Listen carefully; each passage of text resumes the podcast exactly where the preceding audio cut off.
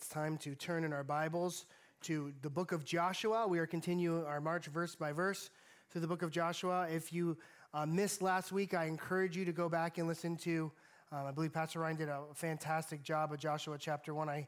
I've heard, I have not myself listened to it just yet, but I plan to. So I also use the podcast. So I use it. You should use it too.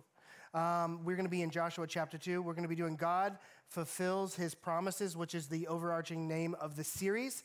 We're going to be in Joshua chapter 2, focusing on Rahab and the spies. As we are moving through that, this is a wonderful story just of God's redemptive plan. But I want to just, as we're turning to that particular part of the Bible, I want to let you know that this is a very special book to me because it shows kind of a pre-shadowing or prefiguration of Christ in the Old Testament. Not the Christ that we know in the New Testament, but I just want to give you some little fun tidbits that are in here. The name Joshua actually is the Hebrew name for Yeshua, which means Yahweh is salvation or the Lord saves. And the way that we know the name Jesus is really just the Greek or Anglicized name, which means also the same thing, Yahweh saves or the Lord is our salvation. But both names carry the same kind of significance. Both names are attached to people who were designed to give deliverance and also salvation. And so Joshua is known as the person that is going to help deliver the people of Israel to the promised land. What's interesting about Jesus Christ is that he was the person that is going to not only deliver us to the promised land for Christians or for all believers, which is heaven, but also to the full promises of God. You understand, the Old Testament is the New Testament concealed.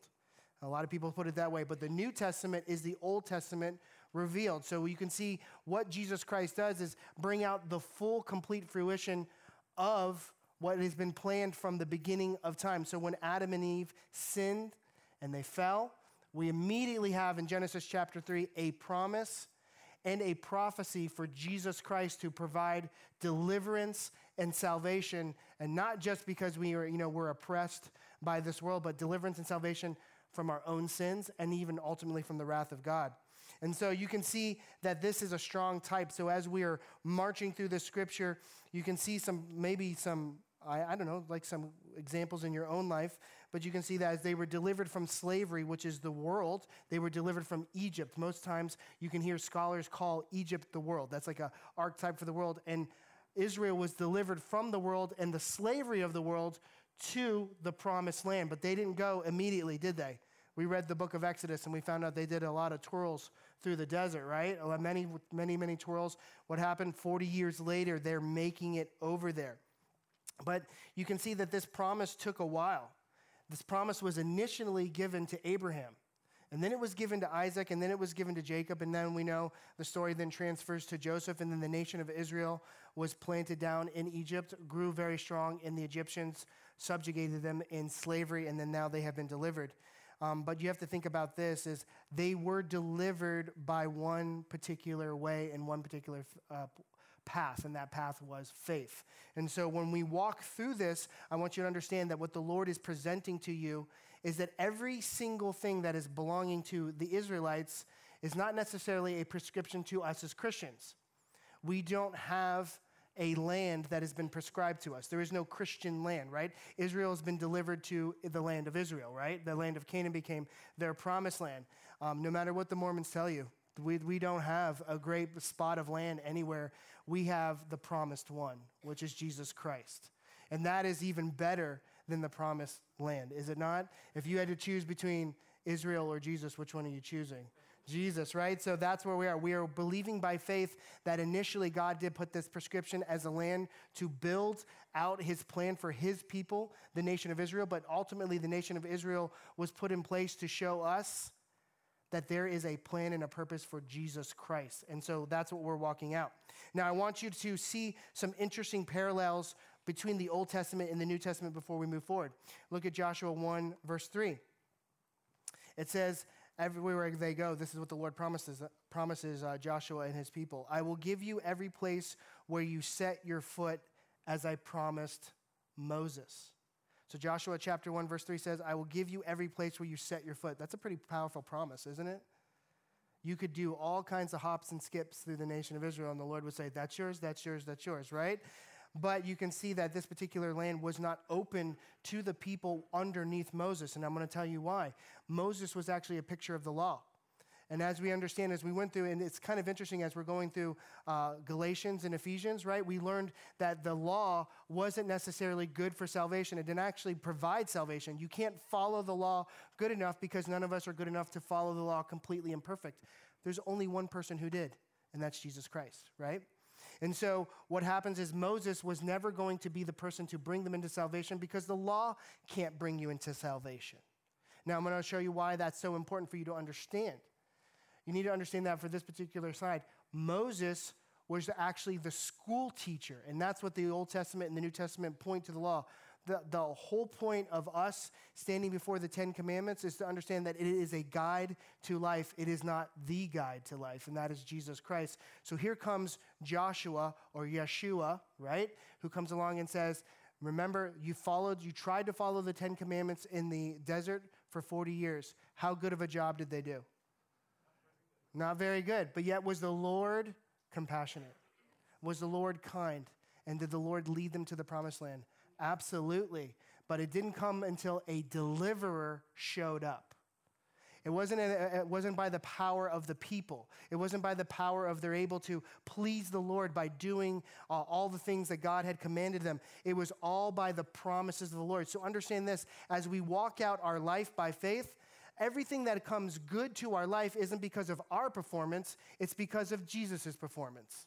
And that starts on the cross. It doesn't end on the cross, it starts on the cross and continues through his resurrection into your life, and he saves you because he is good, and you need saving because you are not. And thereby way, we can see that Jesus Christ, or Yeshua, God is our salvation, God saves, shows up in your life because you were in desperate need, and he was wanting and willing to fulfill that need. I want you to see how that plays out to us as Christians in the New Testament. Look at the screens, Ephesians chapter 1, verses 3. Interesting as you can see it. Remember, it was Joshua 1:3 in the Old Testament. I don't know if God does that on purpose, but here we just went through Ephesians 1:3. Look, it says, "Praise be to God and Father of our Lord Jesus Christ, who has blessed us in the heavenly realms with" what? Every spiritual blessing in Christ. Sounds very similar to when you put your physical foot anywhere in Israel, that's the land I'm going to give you.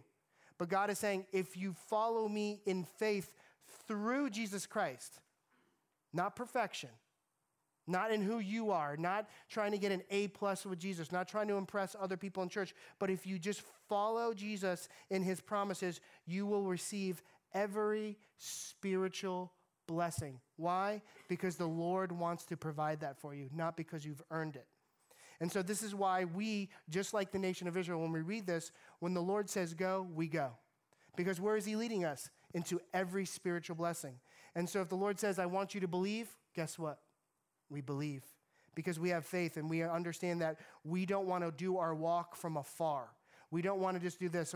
Oh, I hear the Lord. I see the Lord. The scripture is good. I believe that to be true. And then that's it.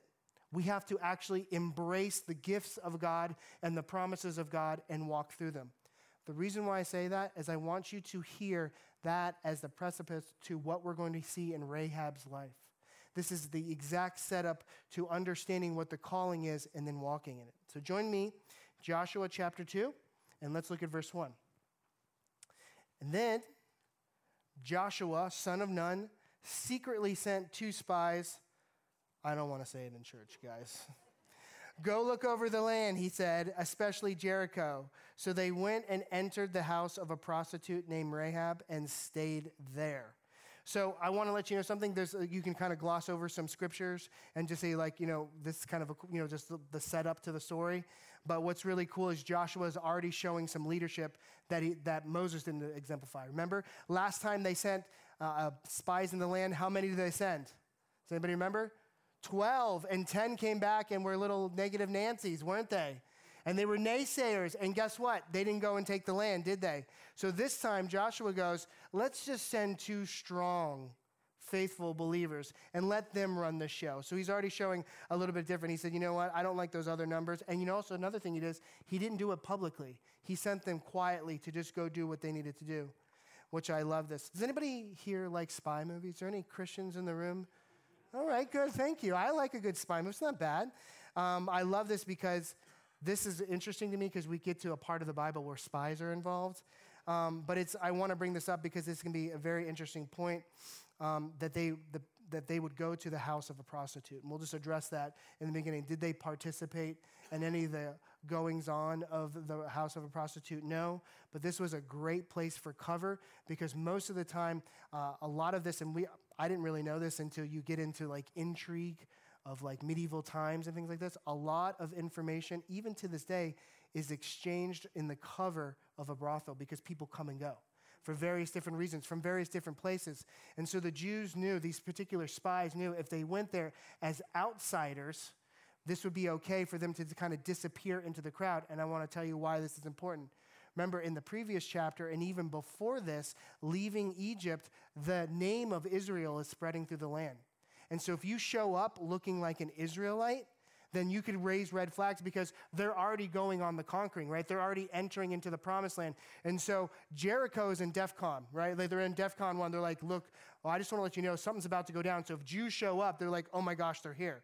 So this is why they hid there. So I just want to touch base that there's no proof because some people have abused this verse to say that they did something wrong there, but they did not. Look at verse 2. The king of Jericho was told, look, some of the Israelites have come here tonight to spy out the land. And so the king of Jericho sent this message to Rahab, bring out the men who came to you and entered your house, because they have come to spy out the whole land. But the woman had taken the two men and hidden them. And she said, yes, the men came to me, but I did not know where they had come from. At dusk, when it was time to close the city gate, they left. I don't know which way they went. Go after them quickly. You may catch up with them. But she had taken them up to the roof and hidden them under the stalks of flax she had laid out on the roof. And so the men set out in pursuit of the spies on the road that leads to the fords of the Jordan. And as soon as the pursuers had gone out, the gate was shut. So Rahab takes a huge risk here, does she not? She aligns herself with Jericho's enemy. And in doing so, she has now put herself in alignment with them, which is like, now she's corroborated. She's committing treason at this point. But it's kind of interesting to show what this kind of courage she had inside of her body, right? To look at these people and to say, hey, we're safe behind the walls of Jericho. We'll be fine. They're right here. The spies are right here. But something in her responded to this moment, and she said, you know what? I'm going with Israel. And we're going to unpack a little bit more why. But I wanted to know something here is she lies. Isn't that interesting? And the Bible doesn't gloss over it. The Bible doesn't condone it, right? The Bible doesn't condone it, but neither does it condemn it. And I find that fascinating because this is kind of close to, I don't know if you remember when we were in the book of Exodus, when the midwives were asked to turn over the Hebrew boys for execution, for infanticide. And what did they do? They lied. They didn't know. They said, oh, these Jewish women are so hardy. When they have a baby, they just immediately grab it and run away before we can get there. And so Pharaoh's like, I thought you were going to be my help. And they lied. But I want to let you know that the Bible here doesn't say it's okay to commit a sin. But in this particular case, the Lord looks at the heart of the person. They're trying to prevent something that circumvents even God's law. We know that God wouldn't have a heart to murder babies. And here, obviously, God has a plan for Rahab, and he has a plan for the people of Israel. Did he need her to lie? Does God need anybody to lie? Can he still make it happen? Do you remember Peter was in a prison at one time, and somehow, some way, an angel just showed up and said, hey, Peter, get dressed. Let's go. And they just slipped out. And that was supernatural. And so I just want to point this way. It's like you don't have to lie your way through a situation. Something supernatural could happen. But I love that the Bible shows Rahab for who she is. She's a pagan woman who grew up in a pagan culture, works in a brothel, and she's actually essentially committed a sin in trying to help the nation of Israel. And the Bible doesn't cower away from that, but actually goes to that. And it just shows you that if there was another way that Rahab could have seen to do it, she would have done it. But this is a new person who's getting to know God. And so that there's a grace that is being extended from God to this person in her, let's call it spiritual infancy, right? When I was a spiritual baby, I had spiritual milk. And then when I got more mature, I had spiritual meat. And so that's Something that I think that we should take to heart when we are dealing with spiritual infants that walk in the church or people that are in our lives or just around us. I think we should take a pause in a moment and go, what kind of grace is God doing when he holds the spiritual bottle to this baby? Should I not also be graceful with this person and do not demand and ask more than what the Lord does? Just an interesting point, just want to put there for you. Look at verse 8. Before the spies lay down for the night, she went up on the roof. See, they're not staying the night with her. They're up on the roof. They're being good boys. And it said to them in verse 9, I know that the Lord has given you this land and that a great fear has fallen on us, so that all who live in the country are melting in fear because of you. We have heard how the Lord dried up the water of the Red Sea for when you came out of Egypt, and what you did to Sihon and Og, and the two kings of the Amorites east of the Jordan, whom you completely destroyed.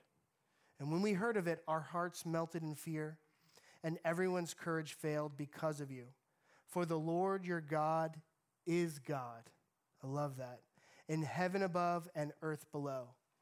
What's amazing about this comment is she just said two different events that are miles apart. And yet they're living in the minds and the hearts of everyone who's not aligned with God. Let me give you the case in point here. The Red Sea actually took place 40 years ago. And people are still talking about it. They're like, did you hear the God of the slaves of Egypt? Did you hear what he did? He dried up the Red Sea. The Israelites went through, right? They were fine. They went to the other side. Then Egypt, now think about this. This would be like a superpower. This would be like saying United States of America or Russia or China pursued this tiny little nation, went down through the waters, and God crushed them under the waters. We just watched Prince of Egypt the other day. Can't begin to tell you how many goosebumps I still have after watching it for the millionth time and how many tears I shed right through the whole story.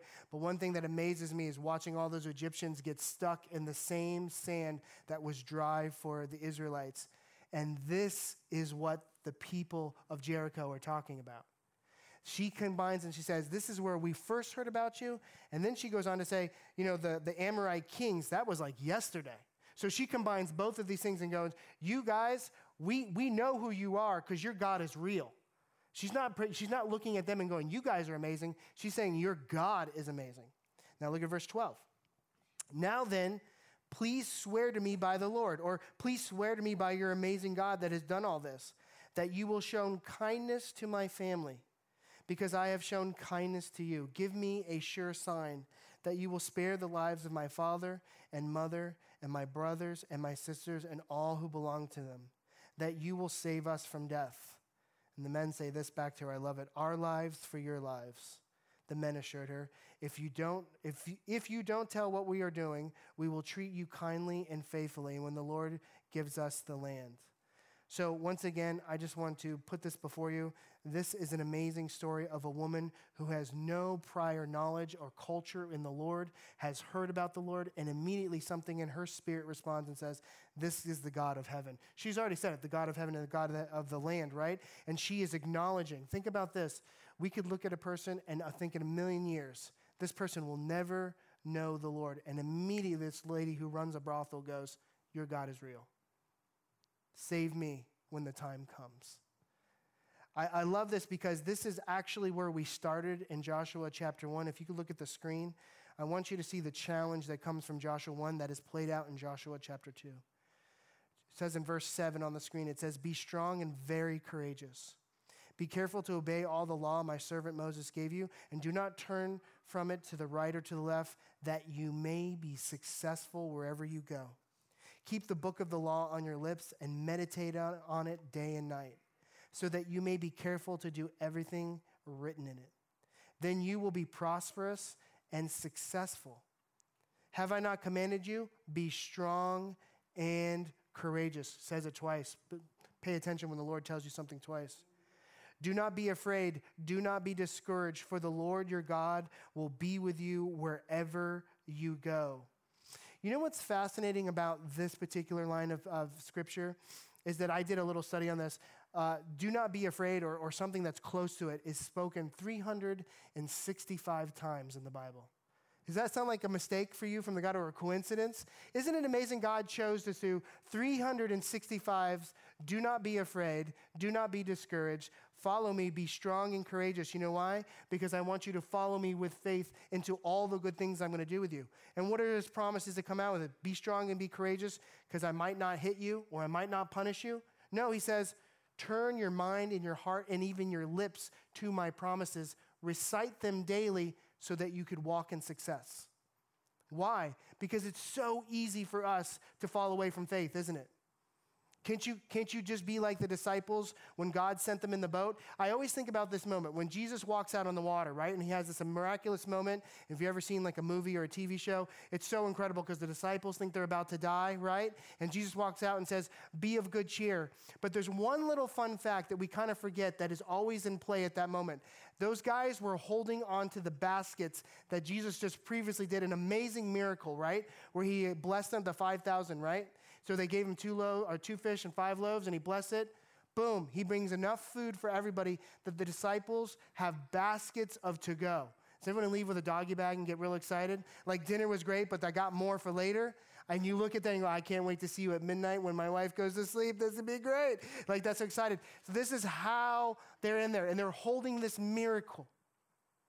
They're holding the miracles of God. They're holding the promises of God, and they're in the middle of a new storm, and they go, I think God has abandoned us. And yet the Lord says 365 times, what are you doing? I know you're in a new storm. I know where you're at. I know where your lack is, but I want you to hold on to the goodness that I've already given you.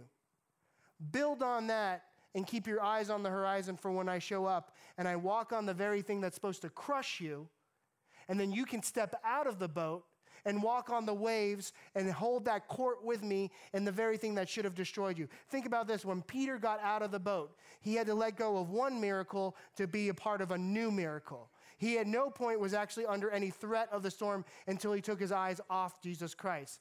But in the meantime, what is Peter doing? He's chock full of the blessings of God. Every spiritual blessing is coming to you through Jesus Christ.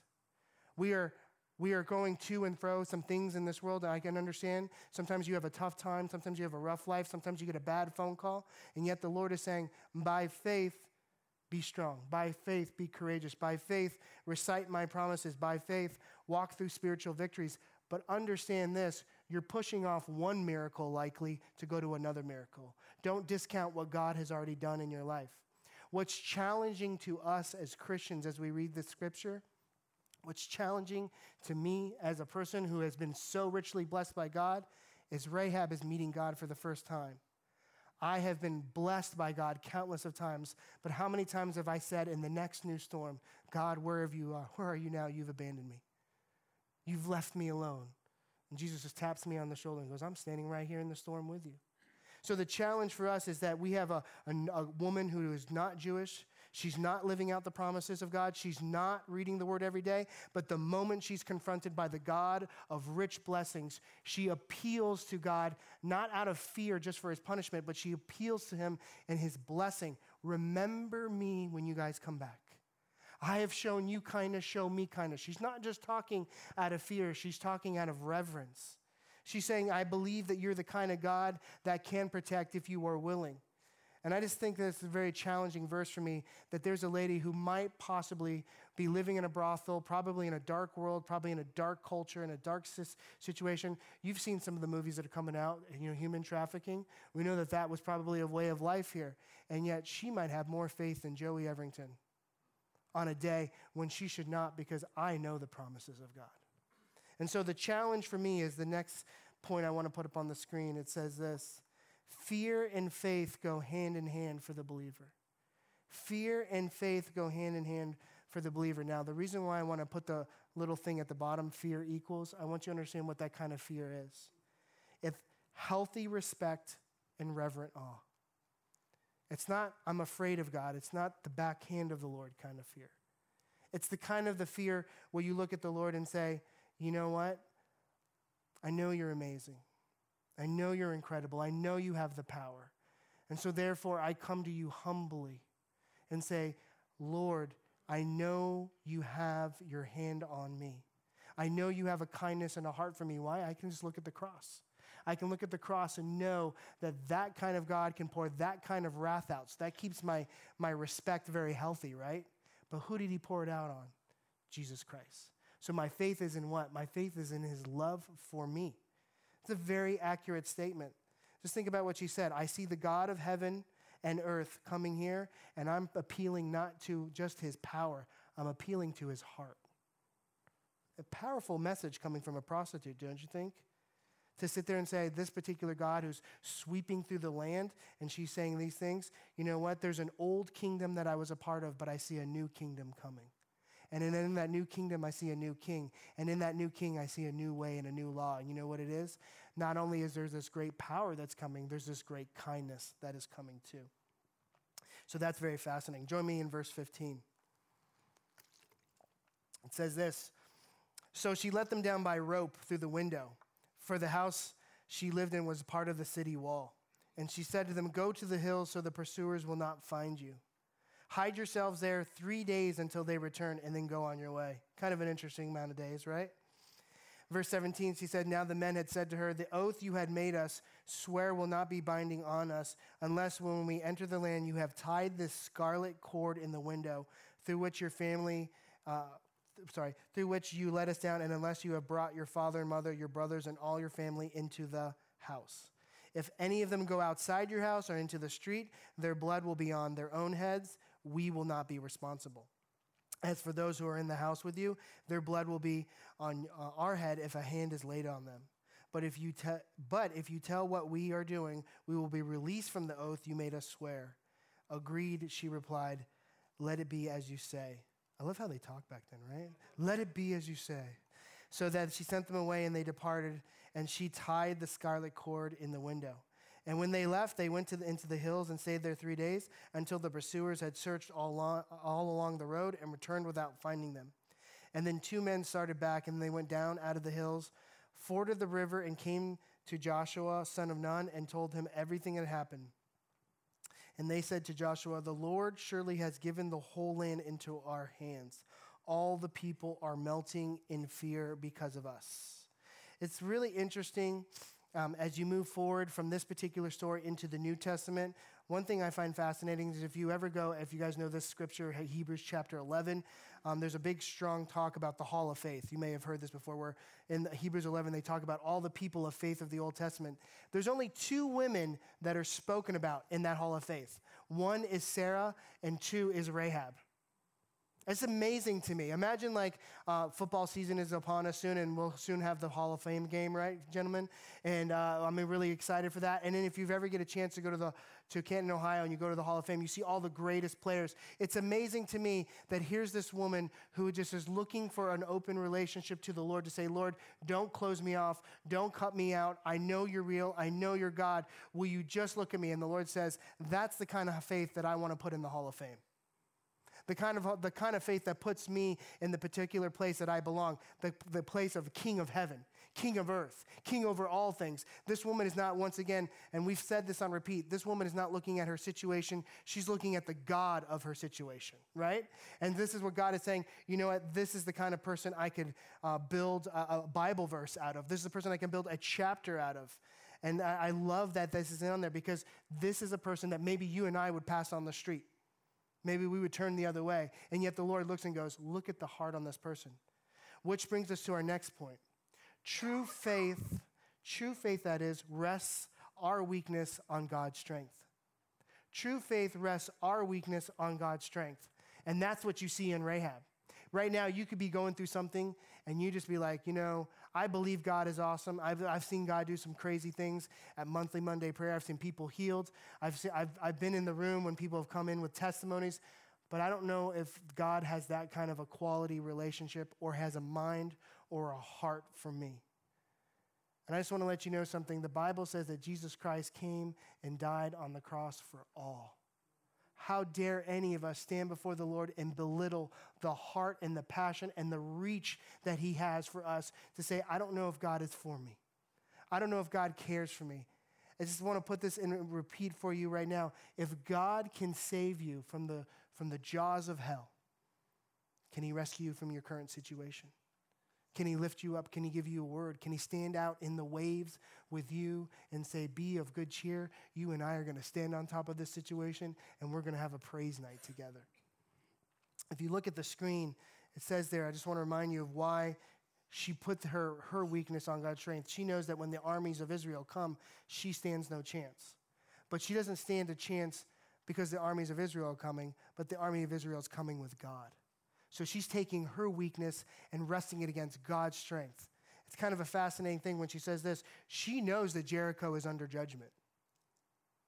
She knows that Jericho is going to lose. How does she know? She knows that the judge of heaven is on his way here, and they're going to lose. But she also knows, I'm part of this same society. I'm part of the problem. And I have to appeal to the heart of the judge before I can know that I'm going to be okay. But look how she does it. She takes her weakness and rests it against God's strength. I know that the Lord has given you the land. Look at the past tense. I know it's already going to take place because you're God and where? Heaven and earth. At this particular time, there's a lot of people who believe that there were some gods in heaven and there were some gods in earth. Some people thought that you could get closer to the gods in heaven by going up on a mountain and worshiping. That's how you could get them to hear, because you were too far away if you were down in the valley. They were hard of hearing, had a lot of earwax. You had to go up high and go, hello, hello. And so what she is saying is she is breaking through her upbringing. She is breaking through her culture. Look how she says it. Because the Lord is God of heaven and earth. She's saying, God is God in totality. From her point of view, those are the words that she's saying. And I want you to think of how powerful this moment is. Because God is on a campaign, is he not? He has unleashed Joshua and his army to come take the promised land. And yet God would take his campaign and just take his foot off the gas and start putting his foot on the brake. Why? Because there was one soul in Jericho that believed. There was one soul in Jericho who wasn't good at reading the Bible. That wasn't perfect. They didn't go through awesome seminary theology school, right? They weren't at every Bible study. They didn't go to every Bible service, right? They didn't preach and listen to Z88.3 all day from their car, right? What did they do? They just knew that God was God, and they needed God. And this person was enough for God to go, hey, by the way, spies, go tell Joshua the story, and make sure you put a scarlet cord around her part of the wall, because when the walls come tumbling down, she's going to be the only one left. This is the person that I want to stall my wrath for. You understand this, that Jesus Christ is putting himself in between not just you and your sin, but between you and God's wrath? Just think about this. God is saving you just as much as he's saving you from your sin. He's saving you from his own wrath. And so it is kind of weird for us to think that this particular God may not be interested in us. If God was not interested in us, we would be crushed under the wrath that was designated to us. But God saw you, counted the hairs on your head, looked at your sin and said, you know what? I love you enough, I'll slide myself in between you and the wrath. I want to make sure that you have eternity so that you could look at me and know that I am loving first and that you should have the faith, a deep seed of faith that will lead you from here to eternity. Do you believe that the God who saves is the God who cares? Then start bringing to him everything that he has planned to you. And so you look at a situation and go, not, you know what, this situation stinks. I just got a phone call from the doctor. This is terrible. Start going, God, what are you going to do about this? God, how are you going to show me salvation? How are you? I can't do this, Lord. I trust that you are God over heaven and earth. I trust that you are God over my diagnosis. I trust that you are God over my bank account. I trust that you are God over my family. It's falling apart. Do what only you can do. You know what the Lord says? Have faith. Take a moment. Take a beat. Rest in me. I want you to see how that rest looks. Look at Hebrews on the screen. By faith, Rahab the prostitute did not perish with those who were disobedient because she had given a friendly welcome to the spies. I love this. Rahab the prostitute, rather than walk in disobedience, runs to faith in God. Rahab didn't fully know God, but she had faith that God knew her. She had faith that God had a plan. You know what she did? She had faith that God was God, and she was not. And she had a moment and she goes, maybe God knows something I don't, because I'm just a little old lady on a wall, and I'm caught in between two warring nations that I didn't ask for this, but I trust that God is good. If he's the kind of God that would free slaves from Egypt, maybe he'd be the kind of God that would free me from this burden. We don't even know if she asked for this life. We don't know if she asked to be in a brothel. We don't know if she asked to be a prostitute. But she saw Jesus Christ or the message of Jesus Christ in God and, you know, that salvation, that deliverance in Joshua, and said, you know what? I'd like that. I'd like to be a part of that. And if he has a heart for me, I have a heart for him. Let's think about this. She turned from a life of sin. It goes on to say that she would actually marry into the Jewish nation after she was saved. She would have children. Do you know that her children, starting as a prostitute, she would later become the legacy and the lineage of Jesus Christ? Look at the screen, Matthew chapter 1, verse 5. Salmon became the father of Boaz by Rahab, and Boaz became the father of Obed by Ruth, and Obed became the father of Jesse. And we know who Jesse is, the father of David. Just think about this particular thing. Think of how powerful the pool of God's grace is. Don't have a lack of faith in yourself, and don't have faith in yourself. Have faith in the grace of God. Look at this. Not only did God, once again, slow down his campaign, his war campaign, he rescued this woman from sin. Not only did he rescue her from sin, he rescued her from God's wrath. Not only did he rescue her from God's wrath, what did he do? He redeemed and restored her life. She married into the nation of Israel. The person that some people believe, I don't know how true this is, some of the people believe that Salmon was one of the spies that met her that night. How romantic is that, ladies, right? Is God not able to like weave in a tale tonight, right?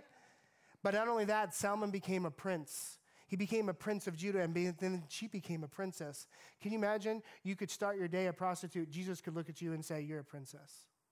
You are what I say you are. You are who I redeem you to be. You are who my blood that saved you on the cross makes you to be. And then wove her story into the genealogy of Jesus Christ. How amazing do the blessings, every spiritual blessing is yours through Jesus Christ.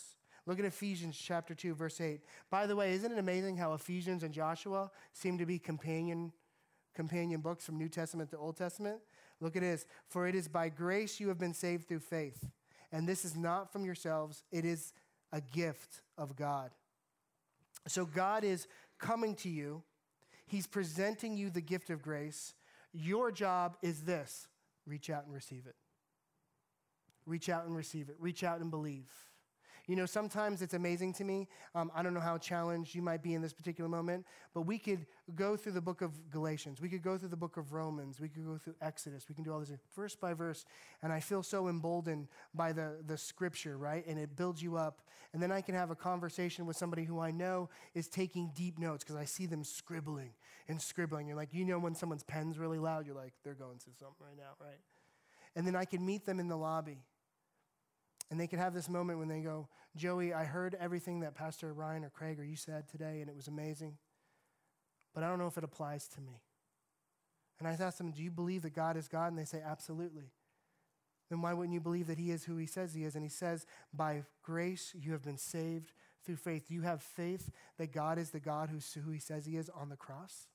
Do you believe that God is the God who says he is, that he would reach down from heaven and reach into your mess and save you from yourself? Do you believe that he's the kind of God that would slide in between you and the wrath of God for the love of you? Do you believe that God is love? And they say yes. And I go, so what's the problem? And he goes, it's just hard to believe that that's meant for me. It would be kind of like this, and this is how the book of James would kind of play it out. Just I'm going to give you an illustration. It'd be like if we were in an airplane, right, and we were on the tarmac, and the stewardess comes by and is like, everybody needs to belt up, put your seatbelts on, and then the person next to me, which this has actually happened, goes, I don't know if I should be here right now. And I'm like, well, the pilot's speaking, and we're getting ready to go. And they go like, I don't know, can this plane even fly? And I'm like, well, it's a little too late because we're about to take off. And I'm like, do you believe that planes fly? And they're like, have you ever seen a plane take off? And they're like, yeah. I'm like, have you ever seen a plane make it safely to the other side? And they're like, yeah. So what's the problem here? And I go, I don't know if I deserve this. I don't know if this particular thing takes place. I just want to, maybe I should get up and get out and watch you guys do this. But that's not how grace works. That's not how Christ following works. God has showed up in your life and said, the wrath of God is coming for you because you are not good, but I have a plan for you. I need you to reach to this gift that I've given you, which is the salvation of Jesus Christ, which is going to rescue you not only from your situation, I'm going to rescue you from you. Because you can't save yourself. And by faith, you should just receive that the gift that I give you is not only true, that it's good. And in doing that, you can now rest. The work that needs to be done in your life isn't your work. It's Jesus Christ's work. And Jesus Christ has already done that work. And Jesus Christ already went to the cross. And Jesus Christ continually sheds his blood and pays that penance for you always. Jesus Christ is in heaven right now as high priest and stands before the Lord and says, by the way, have you seen my servant, whoever, in this room, Joey? Have you seen him? Yes, he made a couple boo-boos today. Some of them were some big boo-boos, but I paid for that. I paid for it. I did it in my blood. I did it in my work. And he has faith.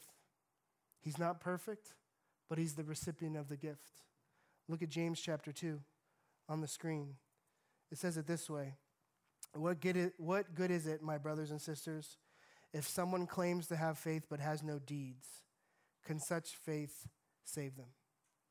It goes down to verse 25 in James chapter 2. It says this, in the same way, was not even Rahab the prostitute considered righteous for what she did when she gave lodging to the spies and sent them off in a different direction? Just know this is how powerful this moment is in Scripture, is that on repeat, the New Testament reminds us over and over and over again that this lady didn't just believe, she reached out in faith. And God met her in faith. It didn't matter her disobedience. It didn't matter her performance that day. What mattered is that she was about to meet the Lord through faith because she believed not that she was good, she believed that God was good. If you are in this room right now and you are suffering through a moment and you just feel like God doesn't have a plan for you and maybe somehow you're different from everybody else, understand that that is a lie from the devil. The Lord is rich and luxurious, it says in Ephesians, and how he pours out grace on us. And Rahab has demonstrated in us exactly what Joshua 1 said. Be courageous. Do not be afraid. The Lord, 365 days a year, will remind you, I am for you and not against you. I am for you and not against you. I'm preparing the way. I'm leading you in places that you can never go by yourself. Spiritually, you should be dead, but spiritually, you have been resurrected in the love of Jesus Christ. Not one person here has earned that by their spiritual Christian report card. And so what we should do is now rest in this moment. And I just want you to think about this. Forgiveness, salvation, and eternal life come through Jesus Christ, and we can easily see that. But understand this, that the same cord that was connected to Rahab's porch and was flowing in the wind is the same red cord that was splashed across the Passover wall, right? Over the doorpost, and death passed over. Imagine me coming to you today and going, by the way, kill your favorite lamb and put that blood over there because tonight death is coming to visit. And the only thing that's going to save us is not the blood of the lamb in itself, but our faith in the blood of the lamb. Because you can believe and not do anything, right? You could believe that death is coming. You could believe that God's telling you, but until you receive the gift, you will not be a part of God's grace. And so we cannot stand back and afar and look at this particular moment and go, you know what? Deliverance is true for everybody but me. Deliverance is true because God says it's true. It is up to us to believe that the God of the Bible has said it is true for you. For God has come to save all of the world. And just think about this deliverance. Look at the deliverance from the house of shame to the hall of fame. It wasn't just a deliverance from prostitution. It was a deliverance into the kingdom of God. She married a prince. She became in the lineage of Jesus Christ. And now what has happened? The judge would also be her deliverer. Isn't that amazing? The judge would also be her deliverer. The one who would ultimately judge you is ultimately the one that delivers you. And so the one that would hold you accountable for your sin is just as sweet when he receives you and says, by faith, receive the goodness that I have. You will never perform good enough to please me. I will never show you more love. You cannot earn more of God's love than what he showed you on the cross already. So there's no reason for performance. There's only reason for faith. And so tonight, I just want to give you an opportunity to take this moment. You have been saved by faith in God's grace, in his goodness, in his kindness, in his compassion. But I want you to stop and think about this moment. Why did Jesus do that for you? Why did Jesus put himself through that? Why did he put himself on the cross for you? It's a moment to be confronted with, right? To feel his compassion, to feel your lack, and to feel his generosity, to feel his kindness. You don't feel his punishment, or you don't feel his wrathful, vengeful eyes from the cross, do you? I think about this moment many times where I'm standing before the cross, and this is a visualization. There's no part of the Bible that says this, but I stand before the cross, and I've just made a mistake. And I look up at the cross, and I'm so devastated by the fact that Jesus Christ has to shed his blood for my mistake, which I knowingly did. It doesn't matter if I was fed up or frustrated. I know what I did. I made the choice. And yet what I see from the cross is grace. What I see from the cross is mercy. And that changes my relationship with him. Because now I just want to humbly bow down before the Lord and say, please forgive me. And as I say, please forgive me, Lord, I love you. And as I say, Lord, I love you, I say, just splash your grace all over me, because if you don't give me your grace, I have nothing. Spiritually, I have nothing. And yet when I walk through that deliverance, when I walk through that redemption, what's on the other side? The same blessings that are available to Rahab. All of a sudden, I'm a royal priest of the kingdom of heaven. A royal priest. Can you imagine that? Can you imagine an angel right after you sin and ask for forgiveness? An angel shows up with a badge. Royal priest. Special delivery for you from God directly. He signed the certificate this morning. Amazing. To think that he would become the groom to us as a bride, that he would choose us in this particular way, that he would give us eternal life, that he would exchange our death for his life. Do you realize that the life that you are living in Jesus Christ is because he wanted you to have his life so he could take on your death? He actually physically takes on your death so that you could be his life. How honorable is that? To receive his righteousness in exchange for your wretched rags of sin. And this is the God that we think that we can question, who absolutely, I'm not sure if you love me. I'm not sure if you're for me. But by faith, the scarlet cord that extended from Rahab's porch is also the same scarlet cord that extends to our heart. The only reason that sinful, broken Joey is standing here and preaching the words of life is because the grace of God is so rich and luxurious. The only reason I'm not dead in my sins is because the grace of God is so rich and luxurious. I don't have faith in me. I don't have faith in anything. I have faith in Jesus Christ. And what he has done in my life is real. And how I know that it's true is that the only good parts of me that can't be taken away, the only good parts of me that can't be shaken, are the ones that are connected to him in unity by the Spirit. And so we're going to just take a moment. I feel like this would be a time for us to just bow our heads and close our eyes. But if you're in this room, and you have felt far away from Jesus Christ, understand that the scripture that we just read says otherwise. Jesus Christ is in this room right now working on you. The Holy Spirit is coming to you and convicting you, not just of sins, but of his salvation, of his kindness, and of his generosity. If you've been battling and you've been struggling and you feel far away from God, now in your heart and your mind say, God, it's not about me. It's about you. But you know what I'm going through. So I humbly lay those things at your feet. I don't know what you have going on, but in your heart right now, just tell him what you have. He already knows, but tell him what you have. I know your eyes are locked on me. I know you know me better than me. And I know whatever situation that I am about to walk through or I am currently walking through really needs to be dredged right through your ocean of grace. Submerge it, Lord. Just submerge my whole life in your grace. I know that as you hold back your judgment and you hold back your wrath, that it's your kindness that's surging forth. Lord, I could use your kindness today. I could use divine favor. I could use breakthrough. I could use salvation. I could use chains being broken. I could use a stronghold just being broken off of me. I could just use the enemy being driven away. But understand this, the same God, the same Jesus Christ who died and was buried and resurrected, the same Spirit that is in him is now dwelling in you. That is a God that is intimately involved with you and loves you. Right now, if you are in this room, just call out in your mind and your heart if you like. If you need to, raise your hand to say, Lord, free me of this burden. Free me of this stronghold. Free me of what the enemy has stolen. Restore and redeem, whatever it is. Thank you for raising your hand. If anybody else needs to, just raise your hand. We're going to be in solitude with you. Pray with us, with each other. Yes, thank you, thank you. I want to be released today, but I don't appeal to the Lord in any other way than your grace. I have faith in your grace. Your grace is bigger than my situation. It's more powerful than my situation. I know that your protection is through your Son, Jesus Christ, and I call upon his name. And right now, I don't demand anything, but I say this, Lord, please honor my prayer requests. Free me. Free me.